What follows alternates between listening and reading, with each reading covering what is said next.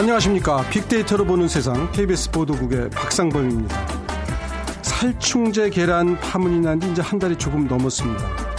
유럽에서 7월에 살충제 계란 파문이 터져 나왔을 때만 해도 우리나라에는 수입되지 않는다기에 강 건너 불인 줄 알았습니다. 이제 살충제 달걀에 대한 두려움은 조금 가신 것 같기는 한데 그러면 달걀은 이제 다시 안전해진 걸까요?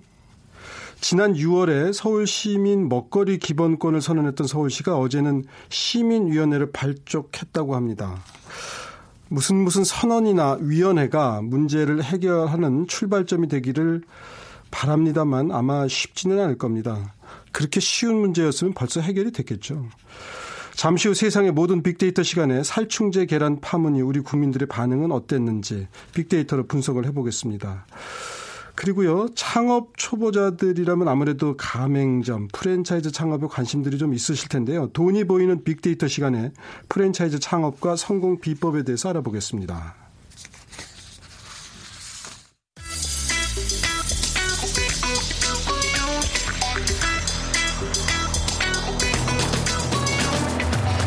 오늘 여러분이 궁금한 모든 이슈를 알아보는 세상의 모든 빅데이터. 다음 소프트 최재원 이사가 분석해드립니다. 네, 최재원 이사님 어서 오세요. 네, 안녕하세요.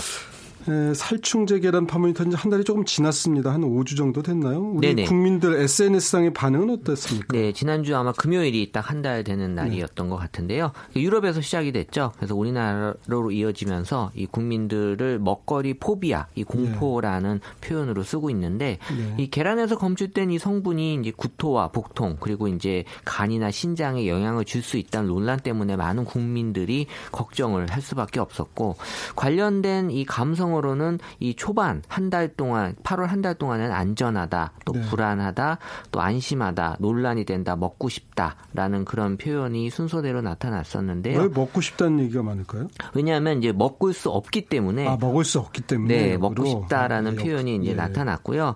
그래서 이 핵심의 식- 우리가 지금 음식 곳곳의 핵심 식재료가 계란이다라는 인식이 이번 사태로 인해서 더 사람들에게 많이 다가섰던 네, 것 참, 같은데 예. 계란 없이 우리가 먹을 수 있는 게 뭐가 있을까라는 예. 생각도 좀 들었고 예. 어, 하지만 이런 것들이 이제 최근 다시 어, 이 한 달이 가까워지는 시점에서 봤을 때는 이 먹고 싶다가 1위로 올라왔습니다. 네. 그래서 그만큼 계란을 안 먹고 계속 있기에는 너무 예. 좀 어, 힘들다라는 그런 느낌이 들었고요. 예. 그러면서 이제 가격에 대한 얘기, 뭐 싸다 비싸다라는 예. 얘기들이 올라오고 있어서 그러니까 논란 초기와 달리 어 이제 논란의 이 한 달이 지나는 시점에서는 이 가격에 대한 얘기가 올라오는 거 봐서 이제 구매가 어, 점점 이루어지고 있다라는 게 보여지고 있는 거죠. 네. 오늘 저희 구내 식당에서도 아침에 밥을 먹으러 왔더니 계란 후라이가 나왔더라고요. 그런데 이제 이 저 살충제 달걀 그 단어 자체가 주는 참 어떤 충격적인 면이 니까 살충제를 먹나 내가 이제 이런 생각이 드는 면이 있고 사태 초기에는 또 이거 뭐 웬만큼 먹어가지고 괜찮습니다. 뭐 매일매일 한 석 달을 먹어야만 저 문제가 생깁니다 하니까 오히려 속을 더 긁어넣는 우리 국민들의 그런 부분도 사실 있었어요 사태 초기에. 네, 이 표현이 전 중요하다고 보는데 데이터를 이제 보는 사람이기 때문에 그러니까 예. 살충제라는 표현 자체가 오는 어감이 너무 안 좋기 예, 때문에 예. 사실 그거보다 더 심각하게 받아들이는 거고요. 예. 사실 뭐 이 그래서 처음에 이런 거를 기사를 작성할 때 어떻게 잘 써주느냐가 중요한 것 같아요. 그런 면도 좀 있어요. 사실 우리가 뭐 피프로닐이 뭔지는 잘 모르잖아요. 그렇죠. 비페트린. 그렇지만 살충제다 그러면 야 살충제를 먹게 되나 하는 생각이 먹으면 죽을 수 있다라는 생각이 먼저 들잖아요. 거- 그런 게 이게. 있죠. 그다음에 사실 이제 이렇게 이제 정부 관계자들의 어떤 부적절한 발언도 있었지만은 사실 저는 진짜 충격을 받았고 제가 아침에 그 뉴스광장이라는 프로에서도 초기서부터 그 의문점을 제기했던 게 친환경 농가에서 살충제 달걀이 나왔다. 그러면 이 도대체 친환경이라는 말이 무슨 의미가 있는가 의문을 저도 좀 제기했는데 많은 분들이 여기서도 좀 충격을 받기도 했던 것 같아요. 충격보다는 이제 배신이라는 배신감이죠. 예. 예, 인증에 대한 어떤 논란이 이제 한동안 얘기가 나왔었죠. 결국 이걸 정부에서 그러면 뭔 기준으로 처, 처음엔 저도 정부에서 뭘 이렇게 인증해 주는 줄 알았거든요. 친환경 인증은 뭐야? 그러면 KS 마크 같은 그런 공신력이 없는 거야. 그래서 정부 시스템에 대한 어떤 불신까지 이어지지 않습니까? 맞아요. 네. 그래서 많은 국민들이 지금 이번에 혼란에 좀 빠질 수밖에 없었고 이 근본적인 원인은 이 닭 진드기를 없애기 위해 이 축사 주변에 살충제를 뿌리면 이 닭에게 유입이 되고 이 계란에도 성분이 흘러 들어간다라는 건데요. 사실 본래 닭은 자연 생태계의 방목 환경에서 뭐 소위 얘기해서 흙 목욕을 하면서 네. 진드기를 네. 없앤다고 하지만 이 이 닭장 안에서의 불가피한 이런 상황에서는 살충제 를 쓸 수밖에 없다라는 네. 거고 네. 이 계란 파동이 일자 정부에서는 살충제 성분이 검출된 농가를 전수 조사하겠다고 나섰고 네. 계속해서 나오는 살충제 계란의 정부 시스템 신뢰성에 대한 의문이 계속해서 네. 제기가 됐습니다. 이런 불안감은 허술한 정부 시스템으로 더 고조가 됐기 때문에 이 계란 관련된 상위 연관어에도 뭐 성분에 대한 얘기 여전히 나오고 있고요. 또 음. 안전에 대한 의심 그리고 이제 전수 조사에 대한 이런 어떤 어, 정확성 이런 친환경 인증 또 이런 얘기들이 올라오고 있으면서 부실한 전수조사 또 엉터리 그 난각 코드 그러니까 실제 그 이후에도 이 계란 껍데기에 붙어 있는 그 코드에 대한 네. 또 여러 가지 실제 얘기들이 올라왔고요. 예. 그러니까 난각 코드 관련돼서는 여전히 불안하다. 뭐 예. 이건 문제 없다라고 했지만 실제 또 이게 살충제 계란으로 나온 경우도 있었고 예. 그래서 이 엉터리다, 혼란이다라는 단어가 계속해서 이어지면서 안심보다는 더 혼란을 가중하는 그런 현상으로 어, 넘어가고 있었습니다. 네. 처음에 그 달걀 껍데기에 08마리 뭐 이렇게 돼 있어서 08이 이제 뭐 경기도 지역이었나? 아무튼 제 기억에 이제 그렇고 네. 농장 이름 뭐 이렇게 돼 있었는데 그 날짜까지 요새는 찍나 모르겠어요. 만약에 그게 날짜가 있으면 아 이게 언제 난 달걀이구나 그 정도는 알수 있을 텐데 말이죠. 네. 그 계란을 시작으로 지금 이제 먹거리 포비아가 어쨌든 본격화됐고요. 그래서 네. 이 주기적으로 찾아오는 또 우리 AI 파동, 또 올해도 어김없이 한 차례 찾아온 후였는데 이 계란 논란까지 불거지면서 먹는 거에 대한 불신과 공포감이 계속해서 이어지고 네. 있었는데 일단 계란이 가장 큰 품목으로 올라왔고요. 그 다음이 닭, 그리고 돼지, 소시지, 그리고 이제 가공식품 순서로 네. 사람들은 먹거리 포비아에 대한 인식이 지금 강해지고 있는데 네. 이형 간염 돼지고기 논란으로 이 다시 키워드가 소시지나 가공식품으로 어, 계속 논란이 되고 있는데요. 네. 어, 그 밖에도 뭐 과자나 소주 등 다양한 식품 키워드들이 소비자들의 먹거리 불안 품목으로 계속해서 이어지고 있었습니다. 예, 참 이제 이게 그 밀식 사용 얘기가 계속 나오는데 돼지도 그렇고 말이죠. 사실 뭐 소도 그렇고 이게 사람이 먹으려고 또 대량 생산해서 그런 사육하는 분들 이익이 좀 남아야 되고 하다 보니까 자연 상태로 방목한다는 게 우리나라 현실에 사실 쉽진 않죠. 근데 이게 이제 닭그 아까 좀 전에 그 흙목욕이라 그러셨나요? 네네. 앞으로는 시킬 수 있나 모르겠어요. 그 많은 닭들을 다 어디 풀어놔서 흙으로 목욕을 시키겠는데. 근데 데이터상에서 제가 이번 사태 이후에 지금 보여지고 있었던 건 네. 이제 그 산지랑 직거래 하려고 하는 분들이 좀 나타나고 있더라고요. 그래서 그러니까 직거래하면 거기 있는 닭을 놔서 먹일 수 있나요? 어 일단은 이제 가격이 비싸더라도 소비자 네. 입장에서는 안심한 먹을거리를 찾고 싶어하는 소비자들이 많기 때문에 네. 직접 농장에서 그렇게 홍 목욕을 하는 예. 닭들을 키우는지 확인하고 지금도 좀 이제 그렇게 좀 비싸게 파는 것 중에 그런 게 있는데 그러니까 결국은 돈 많은 사람만 그러면은 놔먹이는 닭에서 난 달걀을 먹는 거 아닌가 그런 걱정도 좀 그러니까 뭐 말이죠. 전반적으로 지금 양극화 현상이 벌어지고 있는데 이 이쪽에서도 이제 양극화가 먹거리에서도 이제 그러니까요 그런 식으로 사실 그 저도 이제 지난해까지 농사를 졌었는데요. 뭐 이제 좀 텃밭이니까 뭐 조그만 건데 고추 같은 거요 여름에 참 그 잘 죽어요. 그래서 이 저 저도 농약을 치거든요. 안 그러면 뭐 그냥 뭐 다 말라 죽으니까. 어, 저도 고추는 그 아파트 화단이지만 키워봤는데 네, 진드기가 네. 정말 많이 네, 있더라고요. 글쎄, 그래서 네. 오히려 그거 보면 이 약을 안 치고 고추를 먹는 게 더 힘든 그러니까 거라는 어떻게 보면은 농약을 전혀 치지 말라는 거는 약간 무리한 요구일 수 있어요. 다만 그 농약이 잔류된 상태에서 채소류가 유통이 된다는 건 완전히 다른 문제죠. 그렇게 그렇죠. 해서는 안 되는데 사실 이제 그 제가 이제 고추 얘기를 들었습니다만 다른 과일 종류도 뭐 이렇게 벌레가 좀 먹었다거나 이런 게 어떻게 보면 괜찮다는 뜻이거든요. 벌레가 먹어도 안 죽으니까 벌레가 먹을 거 아니겠어요. 오히려 그런 과일이 더 맛있다라고 또 인식하시는 분들이 예, 많죠. 그러니까 우리가 워낙 반듯한 걸 좋아하니까 조금만 하자가 있어도 못 판다 그래서 싸게 팔기도 하고 이제 그걸 출하를 안 하려고 그러는데 이번 기회에 좀 우리가 이 먹는 문제에 대해서 정말 무엇가 친환경적이냐 하는 것을 좀 생각을 바꿀 필요도 있지 않나 싶기도 해요. 네네. 저도 동의합니다. 예. 하여튼 뭐 그렇다고 해서 뭐 단번에 문제가 해결되지는 않겠죠. 자, 네. 그런데 이제 오늘이 음력으로 8월 초하루입니다. 한가위가 딱 2주 앞으로 다가왔는데 이제 사실 이맘때가 풍성하게 먹을거리들이 풍성해지는 때거든요. 네네. 어떻게 좀 인식들이 소비자들의 인식이 좀 바뀌고 있을까요? 어 일단 회복되는 그런 속도는 빨라지고 있다라고 봐지고요. 어쨌든 먹거리 포비아에 대한 확산이 위축이 되고 있다라는 건 데이터상에서도 보여졌고 주요 대형 마트의 먹거리 안전을 중시하는 트렌드를 반영해서 뭐 동물 복지 계란 세트라든지 또 이 소비자들의 먹거리 불안을 해소하는 제품들을 지금 마트에서는 많이 선보이고 있습니다. 이런 대형 마트의 노력에 또 빅데이터 상의 명절 관련 식품에 계란이 다시 떠오르고 있어서 어, 이 9월 같은 다른 해의 기간 대비 계란이란 키워드가 어, 다른 해에 비해서 지금 높게 올라가고 있고요. 사실 예전에 추석이나 명절 선물로 이 계란 꾸러미로 했던 시절이 있었다고 아주 예전에 그랬죠. 어, 있었잖아요. 그러니까 예. 계란이 갖는 의미가 명절하고는 또 우리 또 음식에서 또 이 계란 전 부쳐야 되는 일들도 많이 있기 때문에 네. 어, 이런 동그랑땡 이런 거 만들 때 계란 들어가야죠. 네, 예. 그래서 뭐 전 없는 지금 추석이 아니냐라는 얘기들도 있었지만 어쨌든 지금 이형 간염 논란의 그 돼지고기 경우도 좀 회복세가 계란보다는 좀 더디긴 하지만 네. 어, 나타나고 있고 어, 지금 이런 돼지고기를 대신해서 오히려 지금 한우가 그 대체품으로 떠오르고 있어요. 예. 올해 같은 경우 한우가 작년보다도 훨씬 높은 2위까지 지금 상승하고 있어서 어, 지금 김영란법으로 한우 선물은 줄었지만 올해 이런 여러 가지 먹거리 사태 때문에 한우에 대한 관심과 인기는 상대적으로 좀 높아진 상태입니다. 예, 하여튼 돼지고기는 아직 소비가 조금 더디다 회복이 그런 말씀이고 먹거리 안전을 위해서 뭐 서울시도 어떤 뭐 노력들을 하고는 하는 것 같은데 중앙 정부 차원에서 지금 어떤 일들을 좀 하고 있나요? 네, 정부는 살충제 계란 사태를 계기로 해서 축산물에서의 살충제 검사 항목을 지금 늘려놨고요. 그리고 식품 안전을 관리할 범정부 테스크포스 팀을 구성을 했습니다. 그래서 살충제 계란 검사 항목 확대, 또 시험법 어, 확립, 표준 시약 확보 등 관계자 교육 등을 통해서 10월부터는 새로운 시험법을 적용한 계란 생산 및 유통을 할 전망이 상황이라고 하는데요.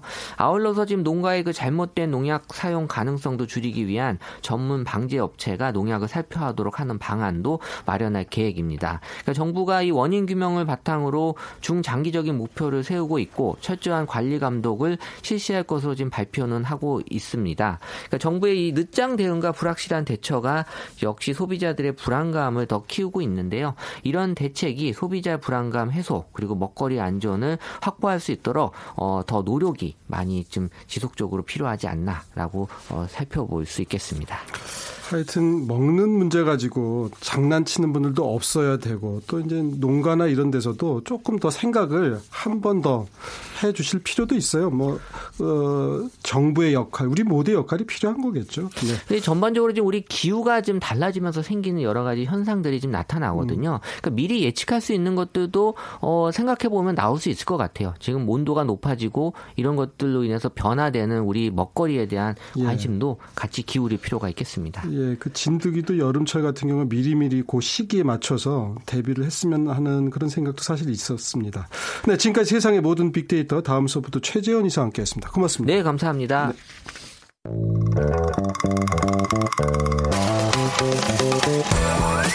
돈이 보이는 빅데이터 창업피아 이홍구 대표와 함께합니다.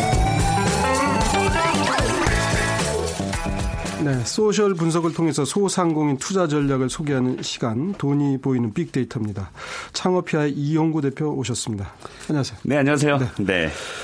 자, 제가 네. 뭐 개인적으로 창업에 관심이 많은 건지 하여튼 오시면 여쭤보고 싶은 게 많습니다. 자, 다 물어보십시오. 네. 예. 근데 이제 프랜차이즈 얘기라면 뭐 하여튼 갑질 요새는 뭐 이런 얘기들이 또 많아요. 근데 네. 프랜차이즈 용어부터 한번 간단하게 정리 좀 해주실래요? 네, 오늘 그 다른 때보다 아마 오늘 청취자들이 많을 것으로 예상이 되고요. 예. 왜냐면 제가 어제 한 대학에서 또 강의를 했었는데 예. 요즘 또 프랜차이즈 지금 말씀하셨다시피 뭐 갑질 논란이 너무 많고 네. 시장은 굉장히 어렵고 또 예. 내년에는 최저 시급이 또 올라가고 지금 자영업자들 특히 외식업 하시는 분들이 예. 걱정이 이만저만이 아니거든요. 글쎄. 그런데다가 이제 프랜차이즈 본사들도 뭐 갑질 또 그 대표의 어, 비도덕적인 예. 그런 행태들 보면서 사실 이게 오늘 굉장히 중요한 얘기들 제가 많이 할 텐데요. 예. 왜냐면 이제 그 30대, 40대, 50대, 60대 이 자영업자분들이 늘어나고 또 예. 있거든요. 예. 그래서 어, 일단 프랜차이즈 얘기 오늘 좀 중요한 얘기 많이 예, 하겠습니다. 일단 용어를 좀 아실 필요가 있을 텐데요. 우리가 이제 가맹사업 거래라고 이제 우리 한국말로는 가맹사업 거래라고 하는데 공정거래위원회에 나와 있는 제가 정의를 한번 제가 살펴봤습니다. 어, 프랜차이즈는 가맹본부 우리가 프랜차이즈라고 얘기하지만 이제 공급자 프랜차이즈 본사는 프랜차이저라는 예. 용어를 많이 사용하고요. 자신의 상품과 서비스를 보다 효과적으로 판매하기 위하여 가맹점 사업자에게 일정한 지원과 교육을 수행하고 그 대가로 가맹금을 받는 거래 관계를 의미한다. 예. 이러한 관계를 통하여 가맹본부는 부족한 자금과 노동력을 공급받고 네. 가맹점 사업자는 브랜드 이미지와 경영 노하우를 전수받아서 양자가 이제 중요한 얘기가 나옵니다. 동반 성장할 수 있는 것이다. 이렇게 나눠 이렇게 저기 정의가 되어 있습니다. 네. 그래서 우리가 뭐 이제 본인이 노하우가 있으면 굳이 뭐 프랜차이즈를 할 필요는 없겠지만 네. 그래서 독립형 창업과 프랜차이즈 창업의 형태는 이렇게 둘로 나눠져 네. 있습니다. 네. 프랜차이즈 창업이 아무래도 좀 뭐 기술이 없어도 가능하지 않을까 해서 이제 아무래도요. 경험, 이 네. 없는 분들이 하는데 네. 근데 이런 프랜차이즈 사업 말이에요. 네. 그러니까 본사 입장에서는 가맹점이 자꾸 늘어야만 이익이 나는 구조 아니에요? 그렇죠. 왜냐면은 본사는 수익 구조가 세 가지예요. 네. 하나는 어 이제 개설할 때 그 돈이 남는 예. 뭐 가맹금이라든지 예. 예. 어 그래서 이 개설 마진이 있고요. 예. 어 물류 수익이 이제 생기죠. 공급하는 거죠. 그 어, 사실은 식재료나 뭐 이런 것들. 맞습니다. 프랜차이즈가 우리가 유통 사업이라고 얘기를 하거든요. 말 그대로 뭐 이제 개설 수익 또 물류 수익, 즉 네. 로열티 수익이 있는데 네. 어 당연히 가맹점이 늘어나야 그 물류 수익이 많이 발생이 되고 네. 잘 아시다시피 이제 buying power라고 하잖아요. 네. 이제 재료비를 대량으로 구매를 하니까 아주 싼 값에 구매를 할 수 있어서 어 본사 입장에서는 가맹점을 많이 확산시키는 게 중요한데 여기서 사실은 문제가 뭐냐면 음 제가 말씀드린 이 buying power가 생기기 때문에 본사의 수익이 많이 발생이 되잖아요. 네. 사실 그만큼 가맹점에게 어떤 그런 수익을 네. 돌려줄 필요가 있는 데 네. 어, 이제 물가는 계속 뛸 수밖에 없고 네. 그에 따라서 재료비도 이제 올라가고 네. 그러다 보니까 음그 5천여 개의 프랜차이즈 본사가 있지만 네. 진짜 존경만 받는 그런 본사는 사실 어, 뭐 많이 없다는 게 그게 뭐 저는 업계 시작할 때는 일심동체라고 그러는데 맞습니다. 하다 보면 이게 일심동체가 아닌데 싶은 게 네. 사실 최근에 갑질 논란 중에도 그런 게 있잖아요. 지금 이제 식재료 얘기하셨는데 남기는 네, 게 네, 처음 네. 개설할 때 식재료, 네. 그다음에 로얄티, 로얄티 네. 이렇게 했는데 식재료를 뭐내 부인이 하는 뭐에 같아서 써라. 그렇습니다. 좀 그렇습니다. 비싸더라도 아, 이게 좋은 제품이니까 그렇습니다. 써라. 네. 이러면 이제 거절할 수 없잖아요. 그러니까 이게 사실은 이제 그게 사실 문제거든요. 그러니까는 가족들끼리 하다 보니까 뭐 예를 들면 뭐 어떤 공장에서 뭐 김을 받아야 되고 예. 또 어떤 본사에서 또 고기를 받아야 되고. 근데 어 어차피 거기에 그 물류 회사에 마진이 들어가 있잖아요. 이제 이게 예. 아까운 거죠. 예. 주기가. 그러니까 예. 뭐 아내라든지 뭐 형제라든지 이렇게 어 그들의 이름으로 설립을 하게 되는데 문제는 예. 뭐냐면 예. 잘 아시다시피 다수의 벤더사들 그러니까 공급자들을 대상으로 양질의 제품을 싼 값에 받아야 가맹점에게 이익을 좀 줄 수 있는데 아무래도 가족이 하다 보니까 그러니까 굳이 뭐 싸게 가격을 네. 내고 할 필요가 없잖아요. 그러니까 이게 사실은 문제인 거죠. 그래서 그런 것들이 우리나라 프랜차이즈 문제점들이 뭐 여러 개가 있을 수 있지만 네. 어찌 보면 가장 큰 문제는 투명하지 않다. 네. 네. 그런 것들 때문에 우리 어 40대 50대 이제 사실 명태자들 많이 또 생기거든요. 그런 네. 분들이 아무것도 모르니까 나와서 치킨집을 하거나 뭐 김밥집을 하거나 여러 네. 이제 아이템을 정하는데 사실은 프랜차이즈밖에 할 수가 없잖아요. 네. 그러니까 어, 그런 제가 하나 궁금한 게 프랜차이즈가 네. 뭐 어제 오늘 있었던 일은 아니고 저도 어려서부터 그런 치킨이나 이런 거는 네. 체인점을 많이 봤는데 요새 이렇게 갑질 논란이 많은 게 네. 이런 의식이 깨어져서 그래요? 아니면 요새 프랜차이즈 하시는 분들이 특별히 좀 안 좋아요? 어, 의식이 많이 깬 거죠. 그리고 네. 또한 가지는 이제 그 인터넷이 발달이 되면서 네. 이제 SNS라든지 네. 온라인으로 어, 소비자나 가맹점주가 네. 뭐가 불만이 있다 그러면 네. 터트릴 수밖에 없잖아요. 네. 그러다 보니까 그 본사들은 어, 그동안에는 감춰져 있던 비밀스러운 얘기들이 이제 민낯에 드러나는 거죠. 원래도 있었는데 그럼요. 수면 위로 나왔다 그럼요. 이런 얘기죠. 어찌 보면은 저는 이제 컨설팅 일을 20년 넘게 했거든요. 그러니까는 강산 두 번 변하면서 이 프랜차이즈를 지켜봤는데 예. 어, 올해처럼 프랜차이즈의 갑질 논란 이슈가 된 적이 없었어요. 예. 저는 개인적으로는 음. 뭐 살을 도려내는 아픔일 네. 수도 있지만 네. 저 우리나라 프랜차이즈가 발전하는 예. 그런 과도기인 상황이다. 그래서 아마 예. 그 어제 사실은 제가 이제 프랜차이즈 협회 자문위원으로 있는데 네. 어제 그런 자문회의가 있었거든요. 예. 비록 저는 뭐 참석을 못했지만 예. 이제 그런 자문회의에서도 아마 이런 어, 네. 것들이 많이 아마 얘기가 됐을 거예요. 그래서 아마 내년쯤이면 사실 내년에 제 개인적인 생각은 음, 인건비 올라가고 예. 어, 재료를 만드는 인건비도 올라가니까 예. 재료비가 올라갈 수밖에 예. 없고 우리 건물주님들 우리가 하느님 위에 건물주라는 얘기를 하는데 이 건물주분들이 또 월세를 안 올리면 또 예, 손해 본다는 느낌이 들기 때문에 내년에는 사실 삼중고예요. 저는 음. 우리 박수범 앵커께서 사실 이런 얘기들은 뉴스에서 사실 할 수 있는 얘기들인데 네, 네. 많은 프랜차이즈 관계자들 또 창업하시는 우리 중장년층들 네, 실패 많이 하거든요. 그래서 그런 분들이 그 프랜차이즈에 대한 그 민낯을 좀 알 필요도 있다.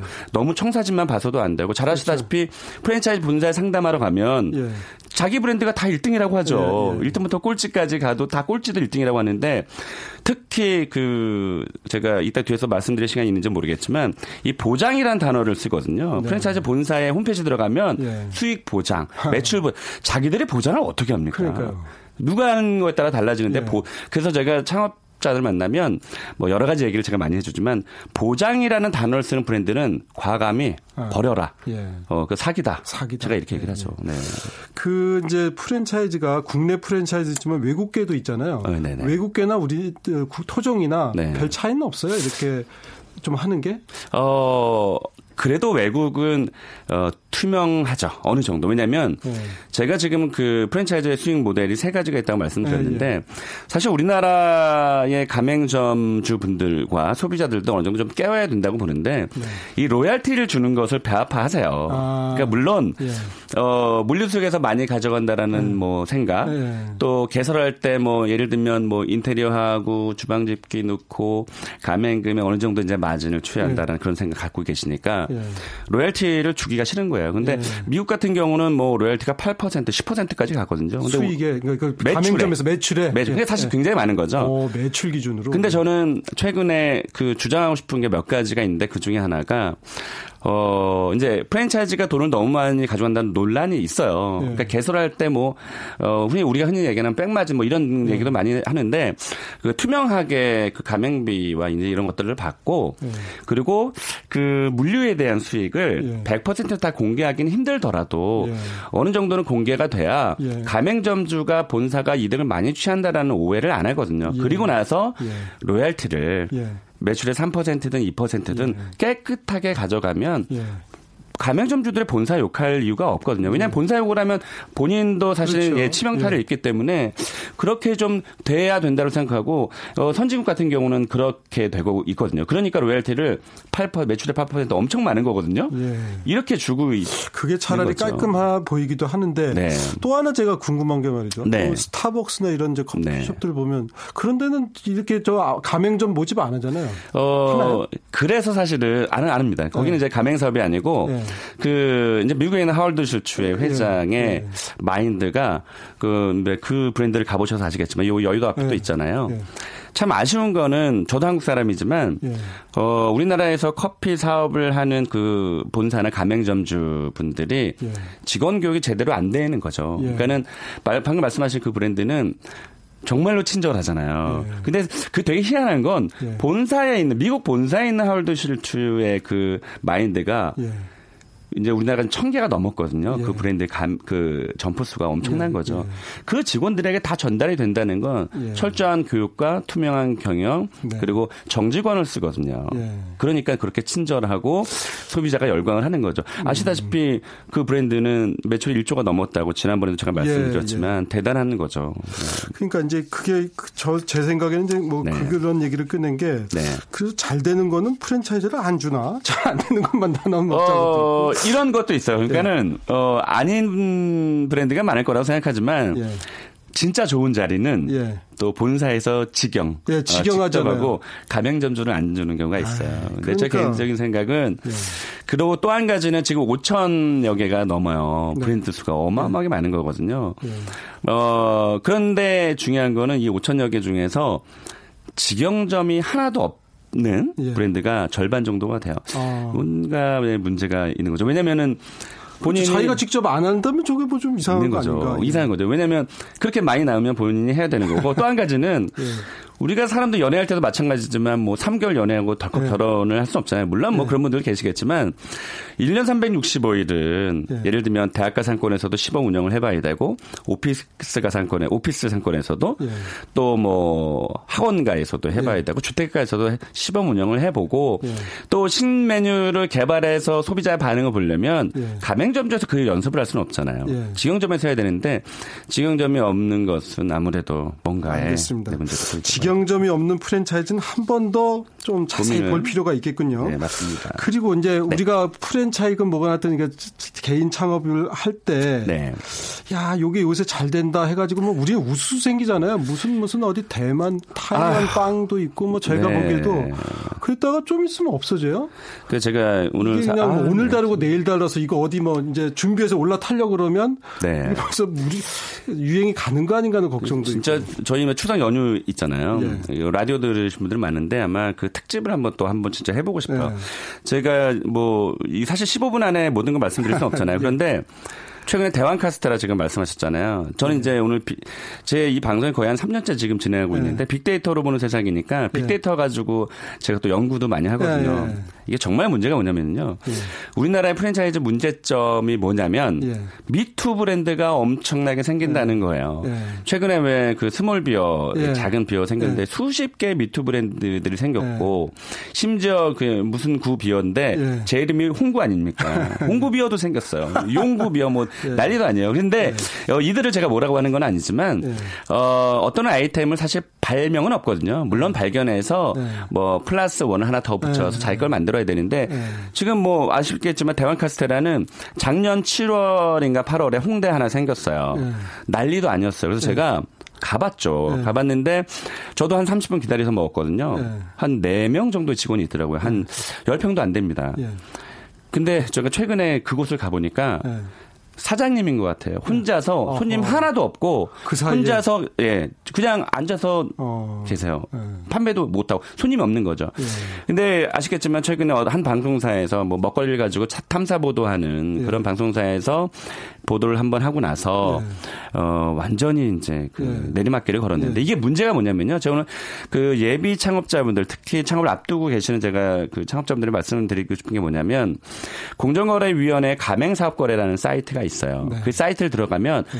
우리 지금 5천여 개 등록되어 있는 브랜드의 재정 상태 아. 최근 3년간 다 나와 있어요. 다 나와 있습니다. 그래서 어. 이게 단기 순이익이 마이너스로 되는 거 아니 플러스 되는 거 다 나오거든요. 공정위원회 어, 뭐요? 가맹사업 거래. 가맹 사업거래, 예. 공정거래위원회, 가맹사업거래. 네, 그래서 그 포털 사이트에 공정거래위원회만 치면 네. 어, 뒤에 뭔가 단어들 따라붙잖아요. 뭐 예. 가맹사업거래가 따라붙어요. 그래서 그걸 클릭하시면 5천여 개가의 모든 브랜드가 다 나옵니다. 그리고 예. 3년 동안에 가맹 개점수와 예. 폐점수들이 나와요. 그러니까 폐점이 많은 곳들은 아무래도 어, 한 번 더좀 예, 봐야 되는 거죠. 그래서 예. 우리나라의 프랜차이즈 가 아이템의 주기가 굉장히 빠르다고 하잖아요. 네. 제가 개인적으로 제 개인적인 생각입니다. 주장하고 싶은 게 뭐냐면 프랜차이즈 사업은 우리 박선보 앵커께서 떡볶이집을 잘해요. 예. 예를 들면 한 달밖에 안 됐어요. 예.